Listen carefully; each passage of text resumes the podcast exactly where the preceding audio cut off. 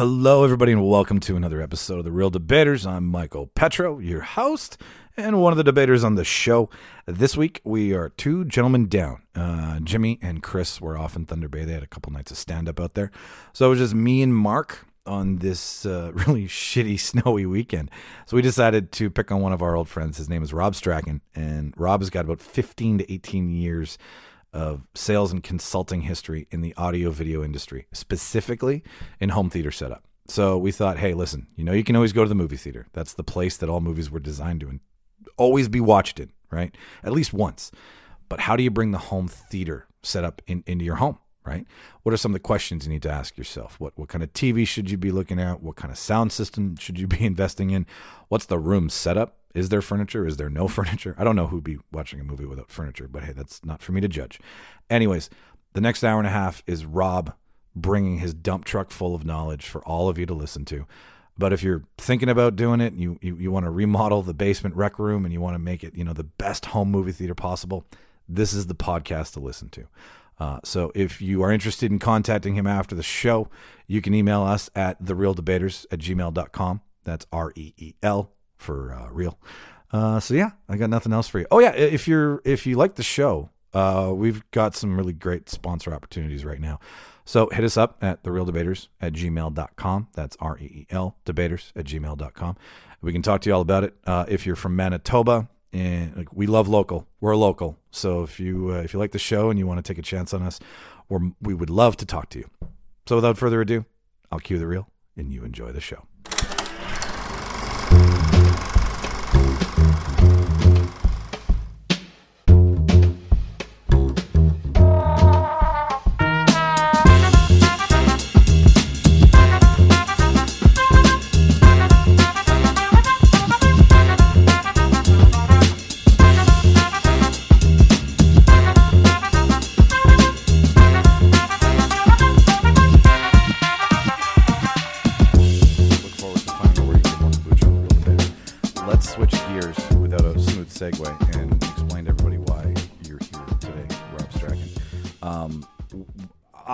We we kind the, the how this whole episode really started its inception was I was asking Rob about what good sound what what what, what a good sound bar would be for our living room basically Yep. Mm-hmm. Mm-hmm. and I don't speak this language and I realized after about five minutes in that You don't speak geek? I speak geek, but I speak a different language. I don't speak What to te- make good sound? like here. I, I speak enough geek, but I, I never got into the tech aspect of how to watch a movie. I just I'm always enamored by the movie itself, right? So Mm-hmm. a lot of the aspects of how to make a good home theater have always fallen to the side, as you Mm-hmm. can see in, in the living room here. It's just a basic flat screen cheap TV from I think we got it from Best Buy. Best Buy or Walmart or, or something. Mm-hmm. Um, but after talking to you for five minutes about that conversation, I realized you should be on this show Mm-hmm. Because it's now 2020 and there are a fuck ton of ways to enjoy movies at home that people might not be exposed to. Mm-hmm. So we wanted to get your brain and your words on this show and, and basically let everybody know, hey, listen, if you're not a movie theater goer, but you still want to enjoy entertainment, how can you set up that atmosphere at? You should be a movie theater goer. You should be, yes, You need to go yeah. at least once a quarter. Oh, totally. I, th- and there are movies that you can't watch at like everybody's like, oh, just watch it at home. But it's like you're losing so much Absolutely. by shrinking the screen because there was a purpose for it to be seen in a movie theater. So I, I figured let's let's start with the easy question. How from from your experience, which is what uh, 15, 18 years, you've kind of bounced around in the industry, so to speak. Yeah, I'd say you know between you know yeah off and on for about the last eighteen years. I've been uh, you know selling and hooking up and just been involved in the AV or the electronics industry. Uh, so you know essentially since I was 22 years old. Well, whoops, I gave my age out there. That's okay. That's okay. Nobody will see your face. No. You didn't do AV club in high school? Uh, my school, should have My, by the sounds my school didn't have an AV club. Uh, you know, I was too busy in the uh, you know rolling the doobies fan club. ah, that's yeah, a different but club. watching movies while in partaking in that the club. dazed and confused crowd. Correct, correct, correct. Let's see, let, let me let me put it this way: I watched Mars Attacks a lot of times in the theater when I was 16. Not a great movie, but you get where I'm coming from. So, uh, from your experience and your history with all this, like, how have you seen the industry change from I guess when it really started to get in, like when people were thinking about putting a home theater into now? Like, what is? Give us some of that. Yeah, so I mean, when I f- first kind of started selling in the industry at an electronics store in the early 2000s, I mean, the 27 inch tube TV was still the king of television. and I know, and, and I know, you, I know, you probably think to yourself like, that's not that long ago, but that was the most common size TV that people bought. HD had just come out. People didn't really understand it yet. They just knew that it was going to be a lot better. Um, but you know, if you wanted to get a really big television, you either bought a giant tube TV, so a 32 or 36. Heck, they even had 40 inch tubes that weighed 400 pounds and was like just a monster of a beast. Um, or you bought those big rear projection TVs. They were called what were known as CRT rear projections, and they were on the wheels, and they were that big, massive box remember that people had in their basements or the corner of their living room, and you were able to get up to about a seventy, about a sixty-five, and then there was a few times where they made sizes a little bit bigger. I think RCA in the late '90s had an eighty-inch that would have weighed. It, it, it basically had to be shipped in two pieces and put together. It was so it was so jar- There's gigantic. Many, there's many a basement from that era that has the wall built in for the cutout of the TV. yeah, that was They're trying to figure out what to do with it now. Well, that's a person that's trying that was like going, okay, this is going to be the future, I'm going to make I'll be here for 20 years." now, and Yeah. we're gonna we're gonna put this, and the back of the TVs actually goes into the laundry room, which is behind like you know the wall in the rec room with like the wood paneling, totally. And then obviously at that time too, there was uh, projectors were still an option, but projectors were still kind of in their early days. They were hyper hyper expensive, and uh, only like the super rich could really afford them in the in the early 2000s. I remember my dad had an entertainment unit built very similar to yours, except it was in the living room and it was it was built in three pieces, but it had to be assembled in the house because he had one of those rear projection TVs, right? Yeah. And it was this like it, it- literally, uh, people can't see it, but it was almost as wide as this wall we're, we're looking at right now. And uh, when we moved, it was sold with the house because people would get these things. And not think about the future, Well, and it- then go, well, uh, it's easier to buy a new one than it is to go through the hassle of taking this whole thing apart. It's funny that you say that because I'll go to people's homes and you can tell the house is built in the late 90s or the early 2000s. And you have that built-in like, you know, shelving unit and the and the hole was designed for a 32 or 36 inch tube TV. and they've that TV has subsequently died obviously and they had to replace it with a with a with a widescreen flat panel, but because the aspect ratio changed from a 4 by 3 square to the rectangular widescreen 16 by 9 that we know today Yes. you're you're forced to go to a much smaller TV that has, and then you have this massive gap above it, and it just it just looks silly, you know. And uh, you know, we we knew I, I knew that was going to happen at one point when I was selling, and it just it it just it makes me laugh, right? Because we don't always think about the future, and I think totally. and even nowadays, when we know how rapidly the technology changes year to year and decade to decade, you know, interior designers and contractors and builders still don't have the forethought to think about these things because I think people just a they want to do everything on the cheap, Yep. and b they they're not thinking past you know the next year or two, which I think with technology I think you need to be doing continually and thinking about where am I putting this now? Is this going to work with the future technology? Do you want to roll back though and kind of keep talking about the old stuff? yeah, totally. I totally. do. So yeah, I, I got a question Yeah. that was kind of on it. Is it true they say that the the, the tube TV was actually the like a incredible picture? Like it's tough to at, beat. at it at its tail end, the you know Sony had the Sony XBR tube, the 34 inch XBR widescreen was probably arguably arguably one of at that time was the be- best TV that had ever been made. When, and when was that around? Like that would have been 2004 ish when it really kind of hit its pinnacle. Maybe what would that 2003. retail for? What- what- Um, thirty nine ninety nine, twenty nine ninety nine, somewhere in that range. All right. You know, and I mean that's that's probably about fifteen years ago. So Yeah. you translate into that, in today's money, maybe I mean add another thousand dollars to that, Wow. and we'll talk about that in a bit, like how much Yeah, more yeah. TV you get for the money. And then after, then then the flat panels kind of started to come out, which but is around when? 2004 ish, Okay. 2003 ish. They were incredibly expensive. I mean, I remember the first 50 inch Pioneer Plasma, only 720p, thirty thousand dollars. You know, and at that time I worked at Future Shop, and it was they, it was on the end cap, and we didn't sell one until it went to twenty thousand dollars because they did like a ten thousand dollar price drop, and it was nineteen thousand nine nine nine. It's all that mental and, sales And then there was like people were like, "Whoa, I gotta buy one now! It's ten G's off, right?" and you know, I mean, great technology at the time, but just didn't have that refinement that we would see in flat panels today. And then what what kind of came out after that for a little bit because the really really big size flat panels didn't exist. The biggest was really a 50 at that point, and people obviously still wanted 55s and 60s and 65s. And those weren't like technically flat like we have today, right? Yeah, Like, they, were just a they flat were, screen. They were a flat screen. They were still fairly flat, but they maybe were you know f- four to six inches deep. Okay. right, which compared to a tube TV is is incredibly flat. It still had There's the a ca- joke in there somewhere. yeah, totally, totally, totally. It'll be a way homer. We'll, we'll figure it out in an hour. Um, but you could still wall mount something like that on the television. Whereas you know mounting a, t- a tube TV on the wall, you can do it, but it's you know it's super heavy. You How need thick it- are your studs and like how many holes? Oh and, yeah, like, the and setup for and that. well, the other thing is too is imagine trying to haul up a 36 inch tube to actually put it onto like the the bracket and the base to like mount it.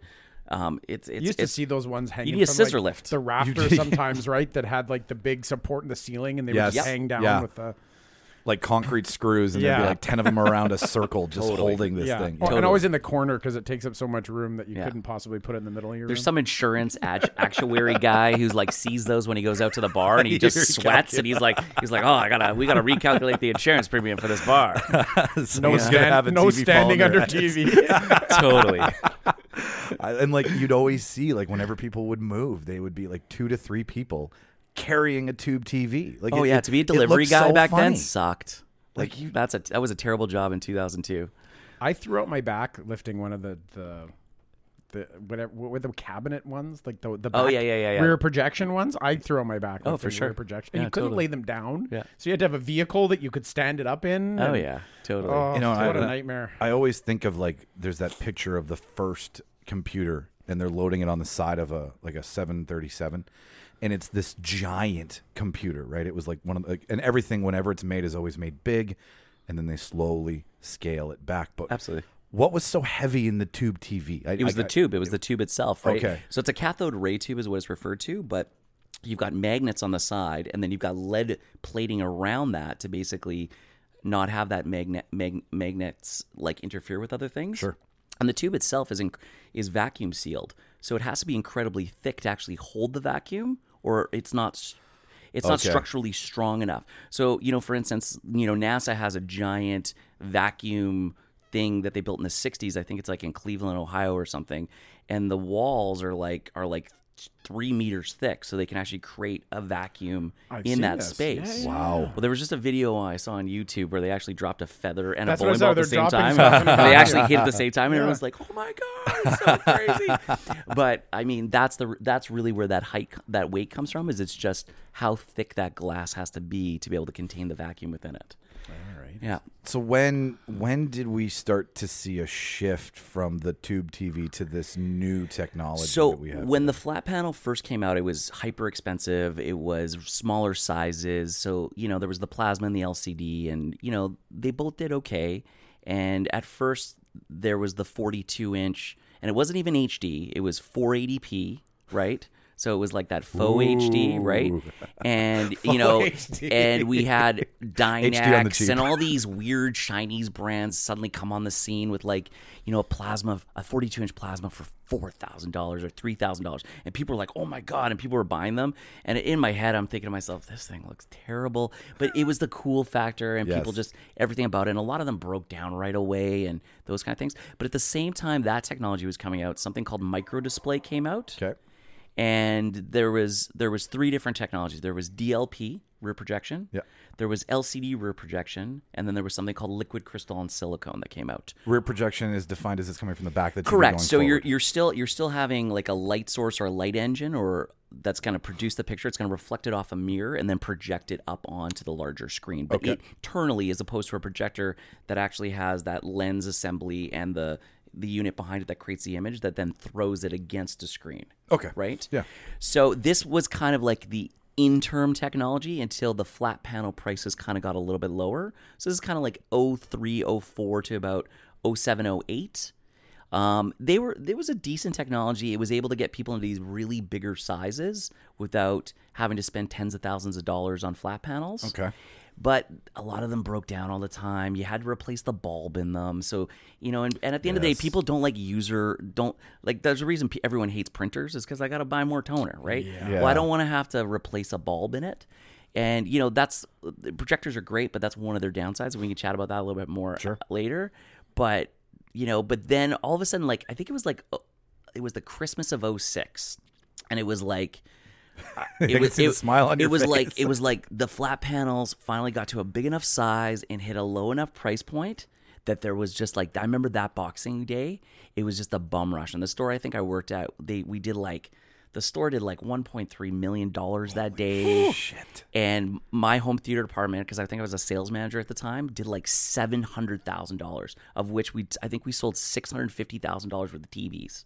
And this is in Winnipeg, That's Right? ridiculous. you know. And you it- know it's weird that you say that Yeah. because that's right around the year where I bought my first like Yep. big TV. And I bet you there's a lot of people and a lot of listeners that actually have an LG or a Sony or a Samsung from that time period. And that was the big thing too. That was the year where LG and Samsung really came gangbusters on the on the scene. Okay. And that was the first year that Samsung became the number one TV manufacturer on the planet. Okay. And they And mine is a 42 inch Samsung. yeah, From but, right you know, around oh and you know, and you know, you know, and it was just, it was like, it was that big moment, I think, where the Korean brands really kind of, it shifted from the Japanese brands to the Korean brands, and you know, and and then they just help drive that price point down, that early adoption and those kind of things, and then 720p turned into the full HD 1080p. Yep.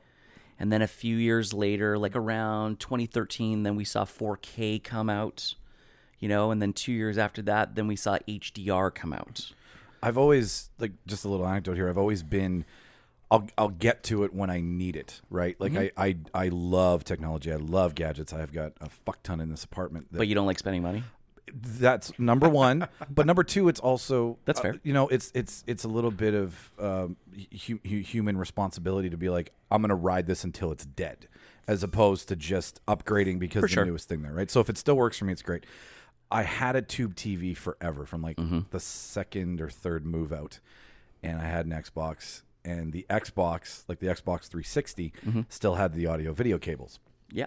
that Xbox um, and that TV both died. So I was like, all right, cool. I'm gonna go out and get a new Xbox. And because I'm so behind the times, Mm-hmm. I went to go take that HDMI cable from the back of my Xbox One to plug it into my tube TV. Yeah. And that's when I realized, oh, there's been a shift, right? Like that's when I was like, okay, now I'm gonna have to go and get this newer set of. You're like you're like the old little old lady that comes in to buy a TV hundred percent, buddy. and is and I know where this you is know it's like is my VCR going to hook up to this new television? You're like we can make that work, but, we're gonna have to sell you all these peripherals to make that Records happen. my stories. No, I, I totally am. So I just yeah, but you, like just to match your point there, where it's like all these Young all and the these Restless things, must be watched. um, all of these things just started to happen at a certain point, which is what you're saying around 2013. All the the major changes of Well, I'd say better two- quality. Well, 2007 is when that flat panel kind of came out, and then each year we subsequently saw improvements and refinements to the flat panel technology. The TVs got better, the resolution, the brightness improved. You know, and you know, then there in at that time there was that big battle: LCD plasma, LCD plasma. What was better, right? And I mean, plasma. Obviously, the big advantage was it was a little bit better for fast motion. It had better black levels, but the downside with it was it was a little bit heavier. It used a little bit more electricity. So plasma caught on in North America, but the rest of the world, where you know electricity can be four to six times more expensive than you know our, our privileged Yes, asses yeah. here in in Canada. We're blessed. You know, you know the choice is well, I could buy a plasma. Or I could buy an LCD and run my air conditioner. Well, I think I'll go with the LCD and run my air conditioner.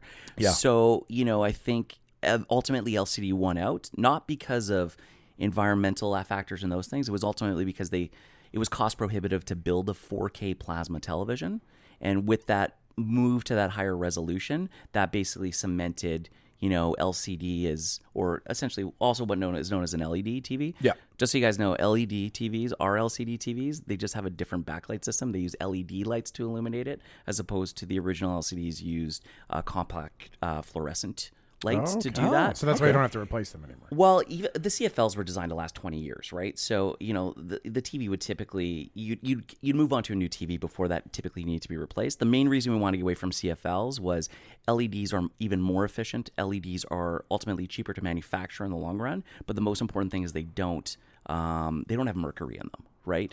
And you know that being arguably the most toxic thing in the world that isn't radioactive, you know, we want to try to get that out of as many consumer products as possible. Okay. Yes. And that's why, like in the light bulb industry, you know, CFLs have basically been completely phased out as well, and LED is king ultimately.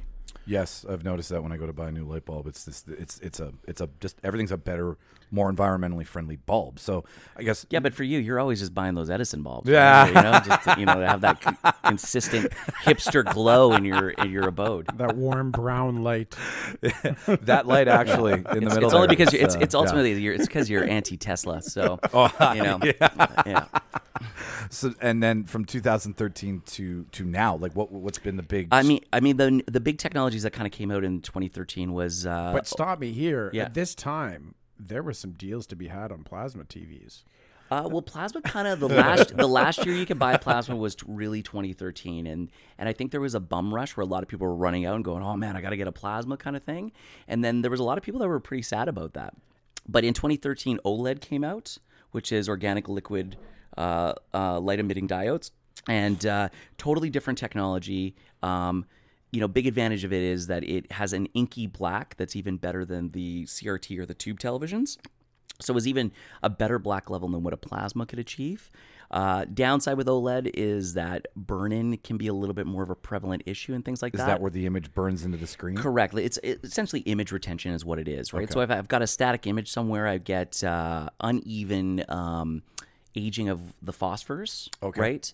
And that would be with a plasma or a tube television. With the OLED, you still get unage, uneven aging, but it's with the actual OLED itself, right? So it doesn't happen all the time, but it can, especially if you're a gamer, especially if you like to watch the Weather Channel or sports tickers, or say you're a stock trader and you're watching, you know, business BNN all the time with that that Boop, boop, boop at the bottom. yeah. OLED's probably not the best option for you. Um, the other thing with OLED is it's it's it's unbelievable black levels, great color reproduction, but it's not quite as bright as some of the newer LED TVs and the QLED TVs. We can talk about that in a The, second. nit, the nits are a little down. the on that? nits are a little bit down, and we can talk about what a nit is as well. What's a, what's a nit? Let's, let's Um, yeah. Well, let's just pause. But the other downside with OLED is is looks fantastic in a dark room, but as soon as I get it into a brighter room, maybe with a lot of windows, um, you know, reflection really becomes an issue and glare and things like that.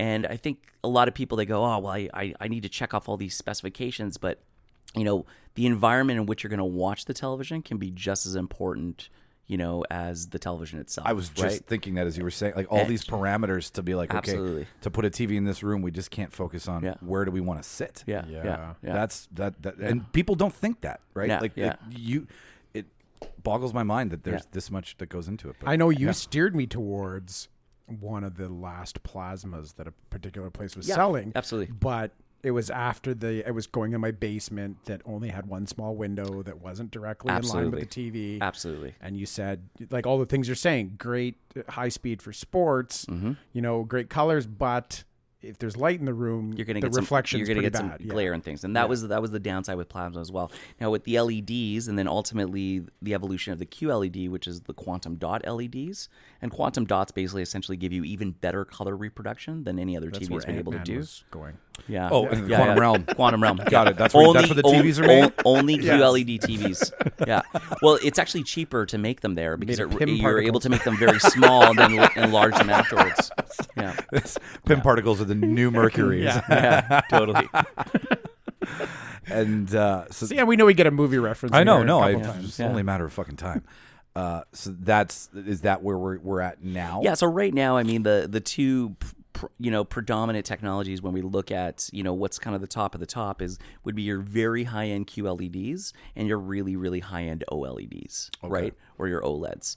And you know the advantage of the QLED is that it's you know it has unbelievable color reproduction. It has no burn in issues. It's it's a brighter naturally a brighter display both on your average um, HDR brightness output as well as your peak brightness. So your nit level's a little bit higher. We can chat about that in detail in a little bit more.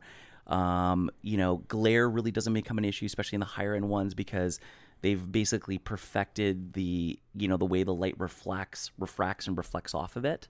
And uh, you know, with some of the newer technology, notably some of the Samsung uh, higher end TVs, th- they've actually been able to fix the wide angle limitation of what LCD has had for 20 years and actually fix that. So now your off axis viewing has been fixed. Now, the advantage of the OLED is, again, inky blacks that are unsurpassed, color reproduction that is phenomenal.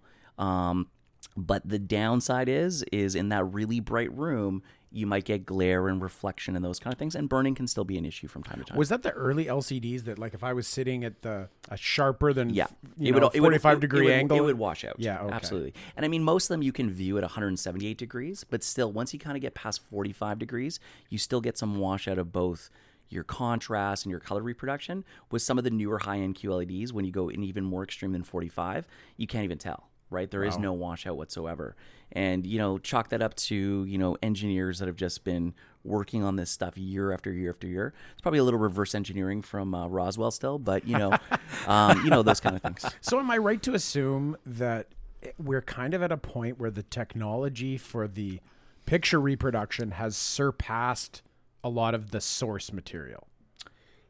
Yes, and I mean this year, obviously, or last year, obviously, the big introduction was 8K, right? And I know a lot of people say, "Oh, well, regular cable's not even at 4K yet, and there's no 4K, so why would I even bother with 8K?" And that's my that's my annoying person voice. So Okay, yeah. yeah, just so you guys understand. We've heard Yeah. your old Yeah. lady and Sounds your like Owen- annoying- oh, They almost sound exactly like the same. Owen It's Wilson weird, over right? there, Yeah, yeah. actually. Yeah, totally. And y- Hansel. y- you know, So hot yeah. So I mean, I- I'll agree that content doesn't exist right now. But you know, when the 4K TVs first came out, that was that was one of the big things, right? Is people said, well, you know, everything, you know, movies are 1080p, video games are 1080p, regular cable broadcast in HD is 720p, and the so the TV would basically take that lower resolution and it would upscale it to the native resolution of the panel, which would be the 4K. Yeah. Interesting. And so, you know, over the few, last few years, that's been one of the main focuses of manufacturers is to improve that upscaling capability. Right? Okay, so when you say that, you're saying the 8K, even though the cables aren't out there, that TV's capability It doesn't. The, the, it, it, the, it's it's not even an issue of cables. Like cables We're is talking like source material. we're talking about like- source material, right? Like a So- cable box or uh, your your video game system or Or okay, even- or so even the launch streaming pad of- service Okay, or- okay, I get it. Yeah, yeah, yeah, or even with Netflix. Like I mean, only only about a third of the content that's on Netflix is even in 4K, right? So you know, most of the content there is only 720p or 1080p, right? And it, it, it that movie may have been originally filmed in 4K, but Netflix isn't willing to pay for the licensing to actually pay, actually display it in 4K because they're obviously it's going to cost you a little bit more. yes. Um, and so, you know, because pretty much almost every movie and TV show since about 2010, 2011, the majority of them have been filmed at 4K, right? So there's a lot of this content is sitting out there in a vault somewhere in 4K or on a computer hard drive. It just hasn't been necessarily released in this higher resolution. What's the Disney? Just while we're on the topic of streaming, does anybody know? uh, Does Disney offer Disney Plus offer 4K? Yeah, there is 4K Yes. content. Okay. So it's not again not every single title. Like if I want to watch the Black Hole from circa 1983 with those badass cool droids that go around, that was kind of Yeah. like let's let's hijack how awesome Star Wars was and kind of like a kind of cool but kind of yes, weird yeah. movie kind of thing. Um, you know that that obviously will have the limitation. It might mo- they could probably transfer the 35 millimeter to 4K. It's just whether or not the return on investment is there to basically do that, right? And we've seen, especially with you know ultra H or ultra Blu-ray discs that have come out in the last few years, even though Blu-ray is kind of going to the way of the dodo, is you know a lot of those movies um, that were originally not made in a digital format, right? I'll, I'll use The Matrix as an example. It came out in 97 or 99, sorry. So it was filmed in 98. Um, I don't believe that was filmed with digital cameras. I believe that Still would, on film. It would have been filmed in 35 mil, but 35 millimeter directly translates over to a 4K resolution, right? Which is why they've been able to do these correct.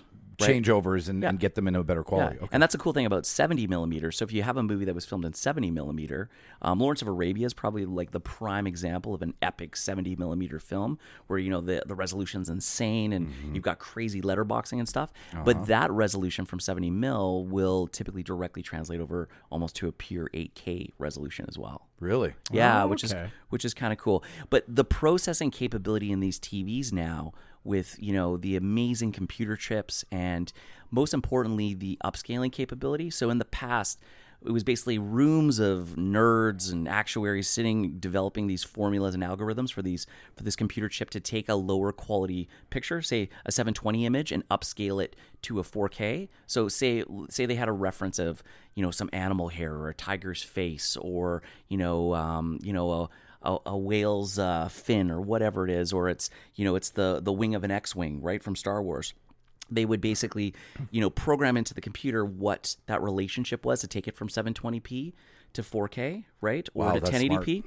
The problem is, is humans aren't good with that kind of stuff. You know who is good with that kind of stuff? Artificial intelligence. So the next generation, you know, and and we, we're seeing this introduced from LG this year. Samsung introduced it last year. Is um, we're seeing AI machine learning um, upscaling built into these computer chips. And what we're what what's happening is, you know, um, you know, like a company like Samsung is they're feeding millions and millions and millions of images in 720p, 1080p, 4K, and 8K into a massive, massive mainframes. And they have seven different AI um, database centers around the world, two in Canada, two in the US, a couple in Europe, and they've got one in Seoul, Korea.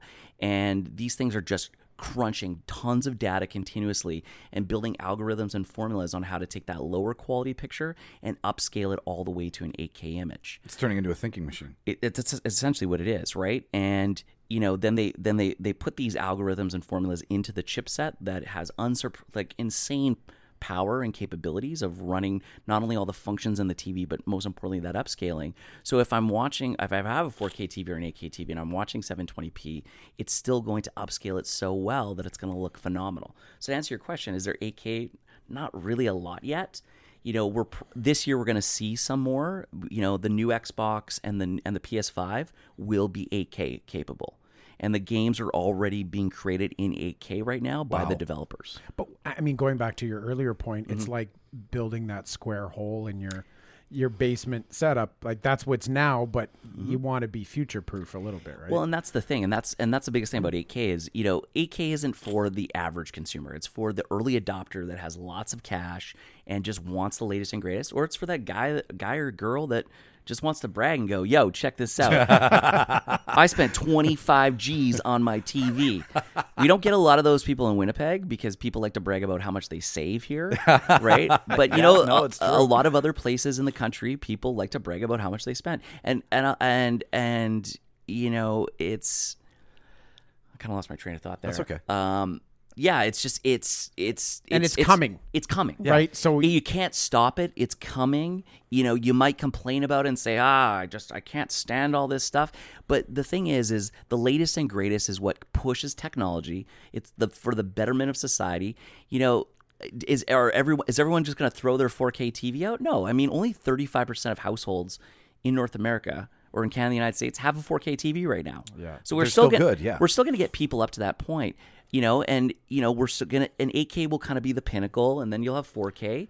And the thing is, is people will cycle those TVs through, right? It just it happens over time, right? And it's the TV stops working, or it's just not big enough, or they want Netflix built into it as opposed to having a third party device like a Blu ray player, or a Chromecast, or an Apple TV. I want it all integrated together. Or it gets to the point where the version of Netflix that's on my old smart TV is no longer supported by Netflix. And this just happened with a slew of TVs from 2010, 2011, and 2012, Oh. right? Like, which were the first generation smart TVs. Netflix basically said, we're not supporting these anymore. We can't update the software, and we're not going to support a lower version on our network because it's too expensive. And it, Yeah. and it basically, it, it, it, reduces, I think, the overall experience that a Netflix ex, uh, user expects, right? Definitely. And Yeah. you know, it's it's no different. I mean, if I have an iPhone two, I can't use it. it I can't put the newest version of iOS on it. You know, Windows, uh, like Microsoft is stopping Microsoft or uh, Windows Seven support. I think in the- Everybody's gonna have to in the next soon, month. yeah. This, This month, month, yeah. right? Yeah. And it's not that Windows Seven won't work. They're just not going to do security patch updates and those kind of things because at some point you just have to go. We need everyone to move to a better standard to to to simplify and kind of you know because you're eventually going to say, Totally. when's it going to get better? Well, Yeah. this is how we're doing it. We're and we slowly saw this shifting. happen. I know my family with the second gen, third gen iPads. Um, kids love their YouTube videos, while YouTube as an app isn't supported on those old gen yeah at, iPod- at some iPads anymore. yeah. You can't even upgrade to yeah. the new app, so they're useless. Yeah, Google just says that we just we we can't support this many old versions of the software because it just it affects the integrity of the entire network. And when you're dealing with the billions and billions of views on these devices and The things like thousands that, and thousands who have you know, it. If like if yeah. you if you have 50 different versions of the software, at some point you have to say, okay, we're only going to support the top 30 versions now, right? Like I don't know much about the audio visual stuff per se, Mm-hmm. but I know digital data and the size of Mm-hmm. like 4K and 8K files, digital files are that's Well, the I mean, compression is getting amazing, and that's one thing with 8K this year is that we're seeing um, standards finally have developed. There's Okay. an 8K association. There's standardized codecs. Um, YouTube is going to have some 8K content that will be compatible as well. And you have to remember too. I mean, 8K. A lot of people are like, well, there's no content, and you know, and then a lot of people are like, well, HDMI 2.1 isn't even out yet. And the main thing is, is 8K is all going to be streaming, right? It's it's not going to be physical media. there is right? no physical media really no, to store like. Blu-ray play, Blu-ray's done. I hate to say it, and that saddens me. No, it, it do- but there's a lot of reasons why it should stick know? around because you can put so much on a Blu-ray you can for a movie lover who's who who likes the oh, behind the scenes stuff and all totally. I'm not going to disagree, but I mean, Samsung, who's one of the companies that helped develop and invent Blu-ray player, stopped making Blu-ray players last year. yeah, no, it's it's So if the you can say single largest electronics company in the planet is basically kind of turned their, you know, I mean, I mean, Score for Panasonic and LG and Sony are still making the players, right? And there's still going to be people that continue to make them. I mean, heck, I can still go buy a tape deck, right? You know, I have one. so when my are they going to be selling a f- basically a movie that's on its own like flash media that you can buy a physical Like like, a you're jump basically drive. Like almost like you're an- basically like buying a, USB drive yeah, with or like the an, movie like, on an, it. or an SSD Yeah. kind of Yeah. thing, right? right? I, I think that's the only way to store that sort of data. I in don't. I don't think the cost per USB stick has gotten low enough. Or I think the problem is too is I don't think you can buy a USB stick under 16 gigs anymore, right? Yeah, so that's be it's almost like they stopped. yeah. It's almost like they stopped making them, right? And then d- is 16 gigs almost? You know, at some point you're That's like, not enough. it's even. not. A, you need 50 gigs to do an ultra HD movie on a Yeah. disc. Like I noticed the other day, like a 4K file that was running at like 30 something gigs. And that's a huge Well, 8K file. 8K runs at 48 gigabits a second. Like that's a, a kind of credible, uh, like Yeah, like you need you- huge you, amount You've of got to storage you've got to have for that stuff. unbelievable HDMI cables to handle that. And I think really the only thing that's going to be 8K that's going to be an external device that'll hook up to the 8K TVs is going to be the new Xbox and it's going to be the PS5.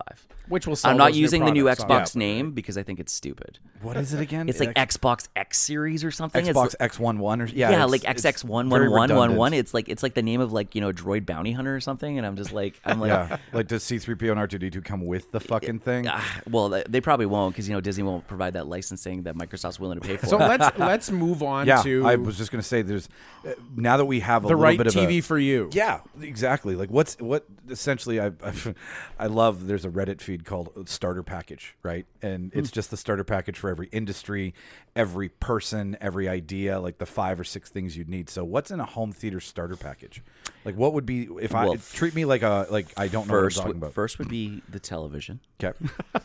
Let's use this room as an example. yeah, for, perfect. Yeah, we'll take Yeah, a Because look selling this Mike a home. Yeah, so let's let's let's let's kind of describe the room to the you know we won't describe all the little nuances Please, of the I love the room. tchotchkes. Yeah, well, yeah. Uh,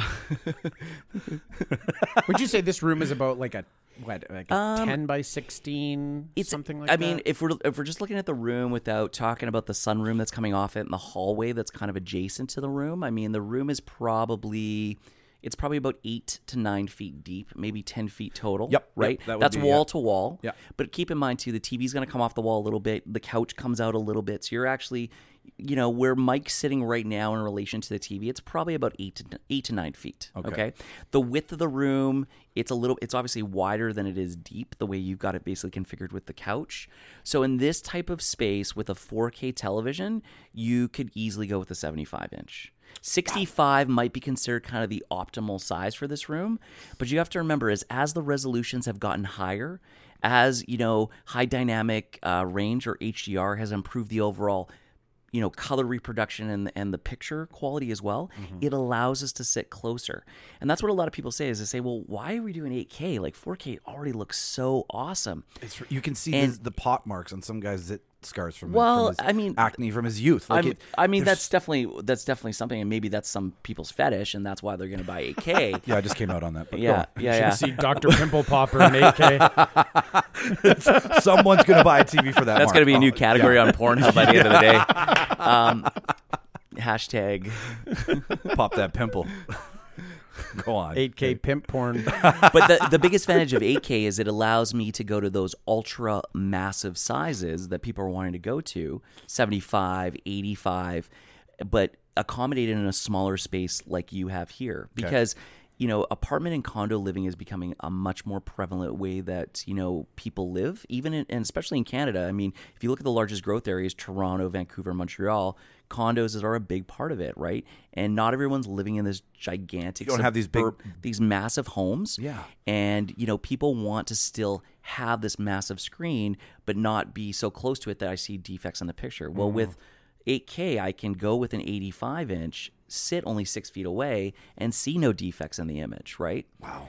And, And that I- really feels like a movie theater then. Yeah, well, it, it, it does, and and and it also plays into the fact of well, why 8K, and it's because it's about maintaining the way the movie was intended to be seen, the way the director of photography, the DP, I I, know, I never like that term, uh, or or the director intended to basically be right.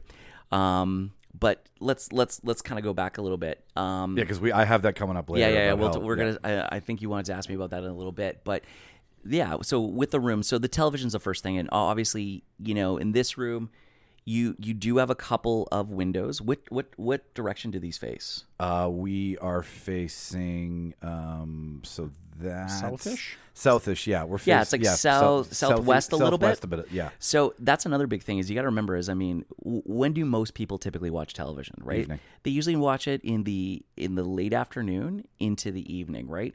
And you know, we live at a fairly high latitude and um, you know, we're not living, you know, where we have 12 hours of darkness and 12 hours of light. We have very very long summers. And I know everyone says I don't watch TV in the summer and I basically say bullshit. Yeah, you do. you You do. watch fucking TV in the summer, okay? You watch a little bit more in the winter, but the TV's still on in the summer, okay? You know, unless unless you live at the lake and all you do is boat. I mean, you trust me, you're watching television still. So the reality is, is you know, into the early evening when some of those wicked shows are, or you're watching a lot of stuff, light still becomes a big factor. And because you're going to have more predominant light from the west and the south, right? You are going to have more ambient light in a space like this, right? Yes, so you it's true. need when you're choosing what's going to be that right technology for you, ambient glare or reflection is something to consider. Now, if you're putting that television in a you know a, in a hobbit hole like Mark, you know where reflection's not a big deal, and maybe you've got a small window that you can easily black out or block out with some curtains and things like that. You know, going with the display where reflection you know, does have some effect on it, doesn't matter in that situation. Unless you've got massive pot lights that are going to shine right on it and things like that. yeah. You're you're You know. ambient lighting. Yeah, so you know the distance you're sitting, also the the configuration of your furniture, right? So if you've got some seating that you get to use on a regular basis at a very extreme angle to the TV, then again, you know, going with a higher end television, either an OLED or a higher end QLED with really great off axis viewing will make a big difference, right? But I hate it when people would do this and would come in and be like, oh, well, this TV looks terrible from the side. And I'd be like, okay, listen. I mean, are you gonna be sitting this so angle you're ev- so are you buying the TV for you who sits right dead in center in front of it, or for that one guy that comes once a year to watch the Super Bowl at your house? Yeah. That's the fucking stupidest thing I've ever heard. You're bu- You're buying- buying yeah. the TV for the prime seating positions. It's like that's your bullshit excuse not to spend an extra five hundred dollars to buy the TV you really want, right? And I I hate that kind of thing. And that also leads to the fact that. You know, people don't spend enough money on TVs, but we'll, we can talk about that. In a No, you know what? well. Like it, honestly, it, it it had to do with my lack of knowledge and. Oh, I'm not. I'm not talking about you. I'm not picking on you. I'm just making a general I'm just used to it on the show. Yeah, so- yeah, yeah, yeah. yeah. I think if a trigger. I think if you replace this this with a TV that size down there, Mike, that'd be perfect. Yeah, you you can definitely do it. Um, yeah, so that's the biggest thing. I would thing. never leave the house, Mark. If Yeah. my TV was as big as the map picture, I like this is like I, I already have a hard enough. That's a Yeah, yeah. separate ball. Of the other big question about with with your television placement is going to be, well, are you mounting it on the wall or are you putting it on a piece of furniture? Okay. And there's a lot of people that still don't like to mount their TV on a wall. TVs are meant to be mounted on the wall. I'm I am a huge proponent of it. I think unless it's going into an awkward corner where you know the furniture makes more sense to kind of fill that space. I I I I I believe the TV was meant to be wall mounted, but again, you know, that's something that you can need to consider as well in choosing your television as well. Is there a factor in that that's in that? Or Um, I think the biggest thing would be I agree with you, I just- is on that wall would the 75 be just too big or does it fit between the two windows or maybe you've got some shelving. So again, these are some things that you need to factor in when you're making that decision. it's also like I- mean it's it's the old IKEA adage of like you build up instead of building Mm-hmm. in. Right? You want to you want to maximize space. So the, the wall is perfect place for space. Absolutely. If we if you drop a TV onto the floor, you're you're taking up maybe an area for people to congregate or what have you. Well, the other thing is too is that we'll also bring the TV further forward, right? Which reduces that distance. So maybe you want to go with the 75, but because your credenza sticks out two feet, the TV is two feet closer, a foot and a half closer to you. So maybe the 75 then becomes a little too big, right? Yeah. And then you're forced to go to 70, 65. And, you know, and your buddy just bought a 75 and you got to keep up with the Joneses, right? Well, that's another So, factor. Yeah, clearly. yeah. Well, you know, yeah, it's funny. It's funny. You know, if your neighbor ne- if your neighbor if your neighbor wins the lottery, you know, you know how many people typically if you if somebody wins the lottery, their next door neighbors are something like ten times more likely to go bankrupt because the Trying to chase- keep up with because the they're trying, Joneses. because they're like, oh my god, like they're in the same neighborhood. They just bought a boat. We got to buy a boat, and then they go. It's it's it's crazy the psychology behind. It. We that, need a but boat sitting on our driveway all time, all year long. all year long. We only We need an RV the size of a school bus Yeah. with these giant. Uh, honey get a projector. He's Yeah. got a 65. We need to up this. That's right. So that's the TV side of things, right? So, you know, distance and size and those kind of things, you know, that needs a factor. The lighting conditions. The other thing to consider is what you're going to watch on the TV. So, if you watch nothing but The Bachelor or, you know, stuff without any kind of fast motion, you necessarily maybe don't need to go with the best of the best TV, right? For for anybody listening, um, Mike does not watch The Bachelor. I, um, Oh, I watch. I watch, Oh, I oh, watch come on. shittier reality television than The Bachelor. Don't you worry. Um, but what is a movie TV? What is something for like strictly movies? I mean, th- okay. So so it depends on the type of movie you watch. If you love French avant-garde my favorite word, by the from way. the Avant-garde. from There it is, from there it from, is. from from the uh, you know, or you're really into Italian Fellini movies where you know fast motion's not a big thing. You're really into reading subtitles and those types of things. Then you necessarily don't maybe need to go with a really high end television. Let's say we just got the box set of the entire MCU to this point. You want the most badass television you can buy. Basically, in that situation, I think a good movie TV would be also a, a- movie, a TV that's going to be good for sports as well, like Okay. hockey and football. So fast ma- thing- fast things with movement. fast Okay. motion, things with really accurate color reproduction, good black levels, those types of things.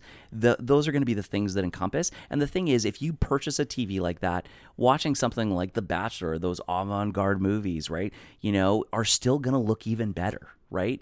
And that's, I think, you're just not going to get the juice out of the TV for that show, right? yeah, exactly. Like you don't need 120 hertz or a faster, you know, overall panel speed or reproduction, like you know, response time in the panel or you know, refresh rate. Um, isn't as necessary in those types of shows as it would be in a fast action movie or you know, sports or those types of things. So you can drive the kids to school in a Lamborghini. Totally. But do you need the Lamborghini to drive the kids to Well, school? I mean, Lambo, make, Lambo one, makes an do. SUV now. yeah. but if you want to race, you can't race in a minivan. You need the Lamborghini. So You could if you put a Tesla engine in that Grand Okay. Caravan. I feel that we can touch on two different things here because we've Yeah. touched on the TV. So what about the sound for a room like this? Like, because they Yeah. they're, they're married, right? Those are good. Th- they're they're totally married, and you know when I used to sell electronics or TVs and AV and stuff like that, or home theater in an actual electronics store, you know, so many people would go, "Oh, well, the the speakers of the TV are fine," and I said, "No, they really aren't. I mean, you wouldn't spend eleven or twelve or eighteen dollars to go to the movie movies if the sound was shit."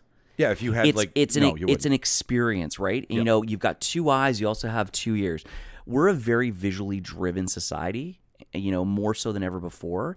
And you know, audio, you know, the, the MP3 and the iPhone and the iPod and headphones, like you know, earbuds and stuff, has really kind of degraded people's expectations on sound sometimes. But you know, if you want that full embodied experience when you're watching a movie, and especially a movie, you need a good sound system, right? Because especially in the flat panel TVs, there there's a limit in how big the speakers can be or how much wattage can be inside of them. So I think it's imperative that um, you know you you you have a good sound system and another element to it especially from a movie perspective is also having a subwoofer and you know a lot of people are always like oh well you know the bass isn't loud enough and i'm like actually the bass is actually more felt than it's actually listened to Yes. and if you've ever watched a thriller with just TV speakers Yeah. or then watch it on a surround sound system where there's actually that bass.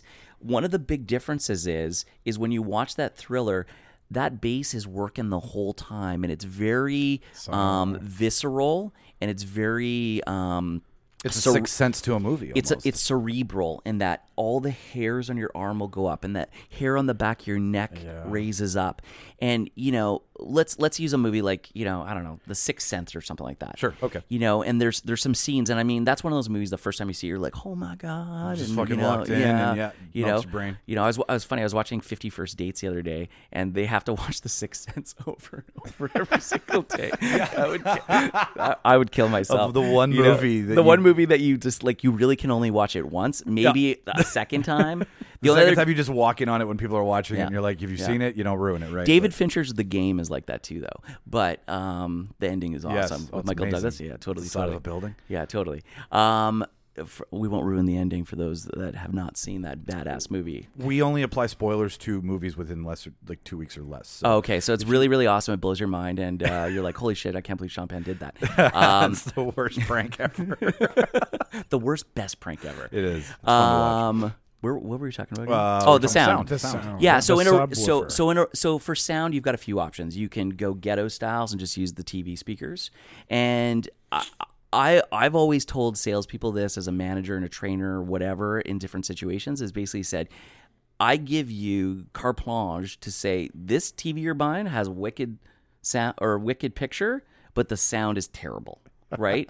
you need at least a sound bar with it, right? And that really becomes the options. You can buy a sound bar, you can go with the dedicated 5.1 system where it's a component system with speakers and a receiver.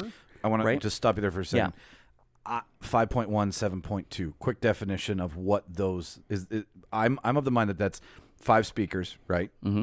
And then one channel of Mm-hmm. them all going in. Is that what 5.1 means? So I'll kind of explain the whole thing. So first off, you got 2.0 or two channel audio, and that basically is a left and a right signal, and that's been around for for forever. That's your basic, That's what yeah. you get with a pair of headphones, right? Stereo. Then you have 2.1, and that is again the left and the right, so stereo sound. But the point one represents the subwoofer. The reason the sub isn't given its own full channel is that it only reproduces low frequencies, so it's only about one tenth of the full human. Uh, the whole full spectrum of audio that the science, I love human ear can basically hear. Then you Ten percent, point one.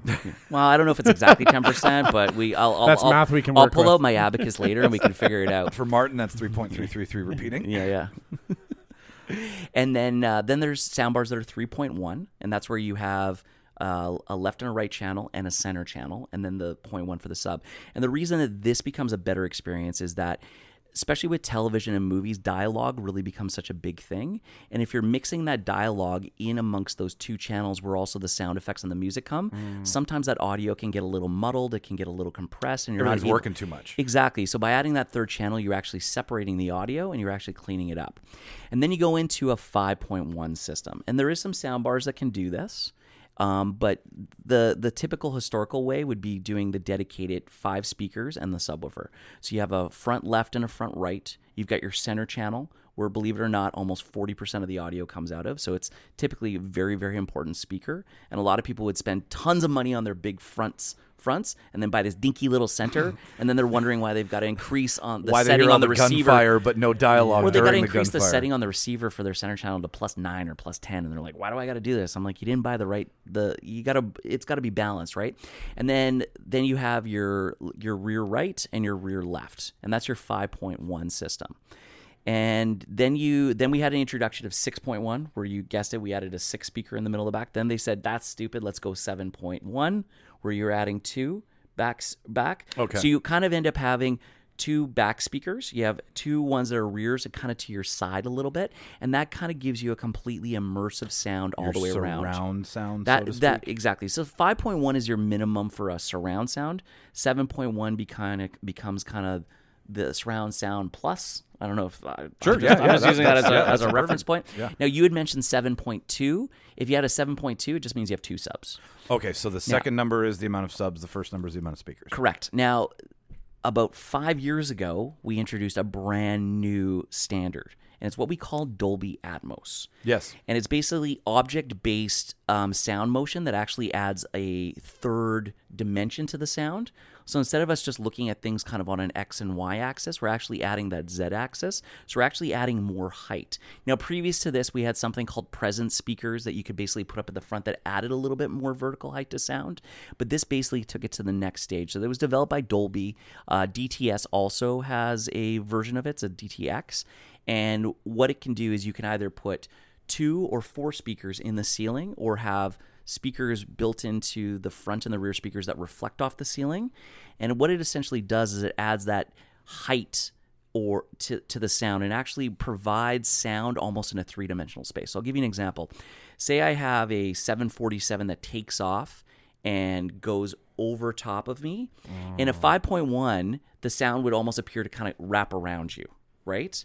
In that Atmos system, it literally the sound comes up and then that audio then connects to the rear speakers and you have a seamless sound that not only goes around you but also literally goes over top of you. So you would feel like you're actually sitting on the hood of a car at the end of a runway runway with that 747 flying over and then top you of you. hear it disappearing. Exactly. You would you would hear the two things connect together seamlessly. Oh, that's pretty cool. And Wow. and that numbering system is ultimately like the best version of it is a 7.1.4. So the 7 would be the seven speakers around you, right? Yep. The point 1 would be the sub and then the point 4 would be the four Atmos speakers in the ceiling or reflecting off off the ceiling. You could also do a 5.12, you could do a 7.12, you could do a 5.14. Which I Holy imagine is you figure that out by the room you're in, right? Do you have a lot of overhead space? Do you have a, do you want like, Yeah. what you want and what you have to work with? Absolutely. I mean, do you have? Is it in a basement and you've got suspended ceilings, so it's easy to put in ceiling speakers? Are you doing a complete rebuild or renovation or a new build, so you can actually pre-run all the wires and do the perfect placement of those in ceiling speakers? Or are you just going to buy fronts that actually have Atmos speakers built on the top of them that actually reflect the sound off? I mean, heck, there's sound bars now that are available in a 7.14 configuration, so they'll actually have. Yeah. like speakers firing in all different Yeah, directions. so I mean, Samsung has their high-end soundbar is a 7.1.4. So you've got a bar that would sit in front of the TV. It has the three front firing speakers. Yeah. It has two speakers that drive off the side and reflect sound off the side to give you the the side rear speakers. It has two in the top that bounce off the ceiling to give you the front Atmos, and then it has two rear speakers that are Bluetooth enabled that will drive the rear sound to you, and then also have rear uh, vertical drivers that bounce the sound off the top, and it all works together. And this is a sound bar that you can buy for you know you know anywhere from about fifteen hundred to two thousand Wow. bucks. And it's I'm, I'm assuming it's all done with the the delays and the different sound. No, and it's the it, no, it, it has dedicated speakers in it that actually. It sounds Well, like it's that's what I all mean. encompassing. Yeah. right? I mean, Absolutely. you got to be.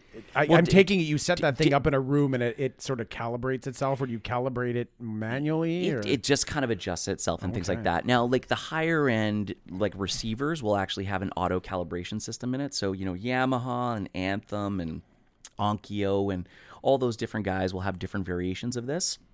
And maybe they'll have a little microphone that plugs into the front, or they've got it integrated into the remote control and those types of things. And and that will actually calibrate your your speakers based on distance and levels and the acoustics of the room and things like that. So it's very there's some really really cool technology out there. so what, did, what does Mike get here? Yeah, like what would you? Let's go I mean- to, I mean, with his new 65 inch. I mean, in in inch. We're this going shopping in this. in this in this room, I would go 65 inch for sure. 'Kay. right. Um, 75 inch, I think that would be a preference thing. So you would have to decide if that was more TV than you wanted or less. I think based on the decor of your room, the way you have it decorated, a 75 wouldn't work with everything you have on the walls. So I think the 65 would be a better fit for this. Definitely. Or what And your I mean, neigh- it or is. what your neighbor has. Yeah, what- whoever won the lottery up the street. Yeah. Yeah, yeah, totally, totally. Um, and then as far as audio goes, um, because you're a renter, I would go with the soundbar.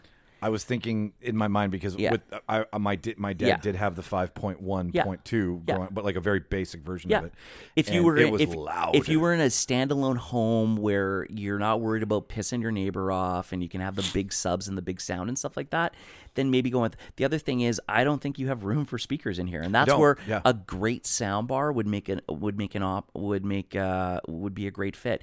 And again, maybe you don't need the sub, right? So there is some great one body sound bars out there that still reproduce enough bass to still give you that thriller oops that thriller effect when you're watching that hair rising on your arms but isn't going to shake so much that your next door neighbor's going to be banging on your door when you even when you're trying to watch a movie at 7 7 p.m. Yeah. Yeah. Now, Shauna is a big proponent of clarity. Mm-hmm. And all these things we've talked about. If I was So minimum you'd want 3.1. You'd want those that dedicated center channel in the soundbar so that when you're watching a movie that has that fi- that dedicated 5.1 soundtrack, what'll happen is say for instance you're watch you've got a 3.1 soundbar, right? Um and you're watching Netflix where the the the movie is a Dolby Digital track. It's 5.1 uncompressed, has dedicated sounds for each of the each of the channels. It's not creating those. all the dinosaurs are making their own noise, I get it. Totally, totally, totally. Raptors over what, here. what, what, what'll, what'll happen is that audio will come out of the television. It'll go into the sound bar, and the sound bar goes, okay, cool, this is a 5.1 signal. I'm only able to do 3.1. So it basically takes those back two channels and helps to integrate that audio into the two fronts so it's not completely lost, but cuts most of it away, and then just would produce those three front channels and the subwoofer. I have, I, I'm, I've I've never noticed it because I, I, I just don't have, like, my brain just doesn't naturally go to it. Are these streaming services advertising anywhere in their anywhere in their jargon that they are in 4K? Like, can you find out if XYZ movie is in 4K? The easiest way to do it is uh, like with Netflix, for instance. So Netflix um, is intelligent through the HDMI connection to the Okay. either either either the HDMI is integrated into the TV. So I'll just give you an example. So if you go into Netflix, it automatically detect uses a few things to determine what type of resolution it's going to display. So first off, it's only going to display 4K signal. A, if you're paying for the Netflix that's 4K capable, Yes, so you got to yep, spend the 16 bucks a month, which is totally worth it because you also get four users with it, so you can share it with whoever. And um, so it'll automatically detect that, but it will only show that the title is 4K or streaming in 4K if you have a 4K TV Okay, so they, that, so yeah, so it right. automatically detects that. The other thing is it'll it'll only stream 4K if your if your if your internet connection has enough bandwidth to support it. So if you're using dial-up and you're five megabits a second, you ain't getting 4K. So sorry, son. Upgrade or move to the city away from the boonies. Yeah. and get better better. Um, you know, a better uh, internet uh, signal to your house, or say your Wi-Fi is just shitty in your house. You've got a bad router, or you know the vicinity to the router where the TV is, there's some interference. You're not getting the full bandwidth. Then you'd want to run that Ethernet cable to get that consistent internet signal to that, so you're getting a high enough that it can actually broadcast the 4K. Secondly, it'll only show you that it's HDR if you have a TV that's capable of HDR. So all newer 4K TVs are are HDR capable. Oh, okay. And then when it comes to 5.1, it'll it'll it'll automatically do 5.1 if you're hooking it up to a, vo- a device that's capable of 5.1. If you have an Atmos enabled soundbar or receiver, it will only show that it's Atmos or send the Atmos signal when it detects that you have Atmos gear hooked up So the technology can detect if this it's this there. is this is Netflix, and Netflix obviously is the pinnacle of where streaming needs to be. I mean, Disney Plus has some wicked content. They're they're still five years away from having a streaming Yeah, service on par. yeah. You know, Crave is like twelve years away from that. They're like the worst streaming service ever. Prime is pretty good, but again, it's just it's a clunky interface. It's not. Netflix is so clean and awesome and just so incredibly automated. But again, um, you know, uh, both Disney Plus, Crave, and um, and Prime will automatically determine what the best signal to send out is based on your gear as well too. Okay, so they all That's good to know. They all chat to each other. That's interesting. Well, that's why like I mean if you're watching Netflix on your on your phone and you're on a data connection, you know, and if you're only on 3G, I'll use an example or the LTE connection's a little bit on the weak sauce, you're not going to get 1080p on your phone. You're not. It, it, it It's not. It it's gonna starts to it, pixelate It, and thro- thin out. it and- throttles it down, and it does that because it's still trying to show you the image without completely disconnecting the stream. I'm going to assume that you recommend running a, an actual physical cable, even if wireless is enabled on your particular It's a great- device. yeah. I mean, I mean, this is this is the ultimate question. I mean, I, I when I used to sell in a, in a retail store, and people come in, they'd be like, "Oh, I'm building a new house, and I want to pre-wire my my room for home theater." I'm like, "Awesome." I'm glad you came in before the drywall was put up to talk to us about this, right? And then I would always say to them, I'm like, are you planning on running Ethernet throughout your house? And they're like, why would I do that? I got Wi Fi. And I'm like, because Wi Fi is shitty. It Yeah. can be really awesome or it can be really good. And the thing is, too, is most people are like, I'm just going to use the router that my ISP provides me. Well, that's that's stop being an idiot. You need if you want good Wi-Fi in your house. You have customer service you skills know- like I've never seen. Well, I'm not saying this a person. that's are. what I'm saying in my brain, but I'm like, oh yeah, that's that's that's great. That's great. Um, you know, you want to go with a mesh network router system, and I mean, finally, Bell and Shaw are are making that available to their more premium services. Um, they've got decent technology in that, but there is some better dedicated routers that you can buy out there in a mesh network system. And for those listening that don't know what a mesh network system is, it's basically it's a series of routers that work together in conjunction to provide better coverage for the Wi-Fi that's more consistent.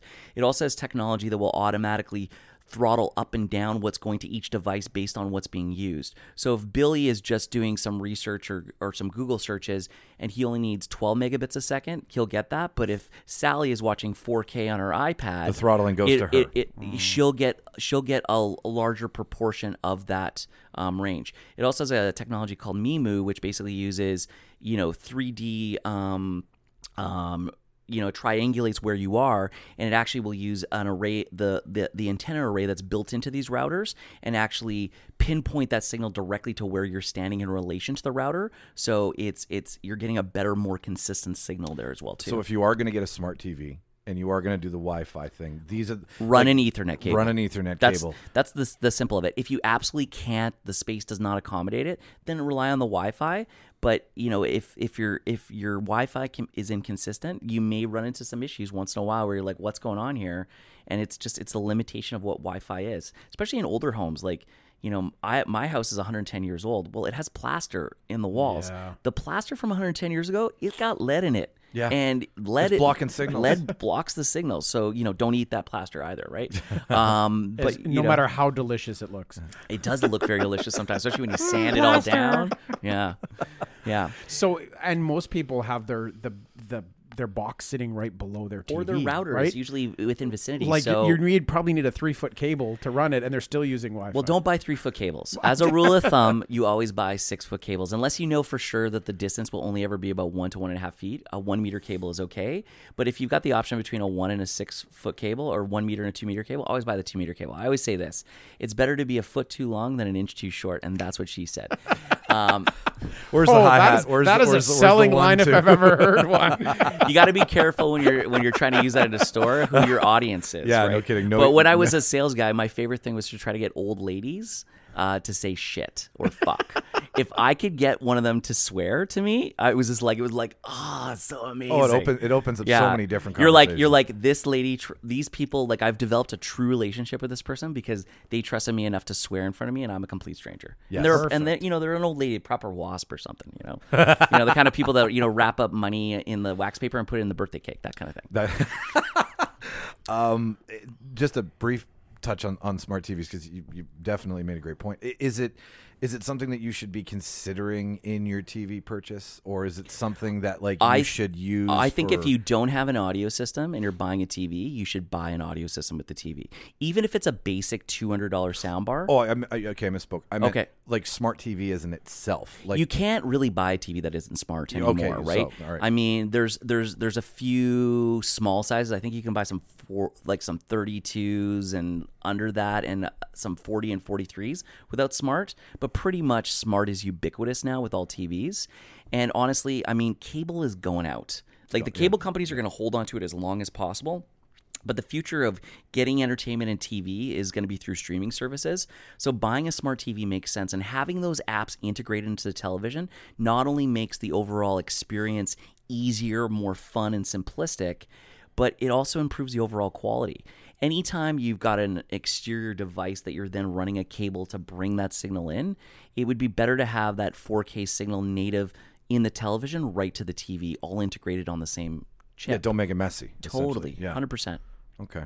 Um, But, price. keep, but keep in mind too, not all smart TVs are created equal, right? Yeah, well, nothing. eh, That's a true You know? statement than anything. About, you know, there's some there- there's some brands out there, and you know, when you're going through the smart function, and it literally it takes 30 seconds to fire the TV up, and to go into Netflix takes another minute. My first smart TV I- is in the bedroom because of that exact. Totally. spec- like it, it there Yeah. is- it, it, it's. It's like my you ch- smart TV runs as fast as I run, and I don't work out, so that just gives you like, yeah. a little bit of an idea. Does it get hot and sweaty the same way too? Oh, good lord! Yeah. It, it cramps up. It, uh, it, it, it, it it cuts out before it's even done its workout. Like there's, fuck it, I'm going home. Finishes halfway through the movie. Um, ex- yeah, yeah. Movie all of a sudden freezes for no The, reason. the movie prematurely ends. I don't know where Oh, we're going with this. I think we're talking about a different movie. Oh, okay. Um, but uh, price point and brand, like you've seen them all. Mm-hmm. You've you've played with them all. You've sold them all at some point or another. Like, can You, you you get what you pay for. you get what you pay for? Is that okay? So that's Yeah. safe to say because sometimes you Yeah. can get a steal, right? Yep. But I would figure in this world, the technology that you've mentioned, Yeah. there's a reason that it's there. There's a reason it costs that much, and this is what it's going to do. I mean, I look at it like this. I mean, it, if you look at the big guys, let's let's use Sony, Samsung, LG as an example. They all have TVs from crazy, stupid expensive to an entry level. Now, maybe that might be, you know, a hundred to 150, maybe 200 dollars more than that off-brand Chinese company, right? But at the end of the day, is it worth spending the extra hundred bucks? I believe it is. And I look at it this way, right? You know, people say, "Oh, it's just not worth it. I hardly watch TV." Most people watch more television than they think. Oh yeah. And you know, to spend a, a couple hundred dollars or a few hundred dollars or even a thousand dollars more, so that that the entertainment you watch looks its absolute best. It looks as close to the way that director or that DP intended it to look, right? um, Never stop smiling. When you I, say I, it, it's it's so funny whenever I hear that on a. what do you do on a film? I'm a DP. I'm the DP. Pardon me. Is, this is, is do you work go- with the fluffer? Um, This is kind of going down the same road of people that won't spend money on a bed.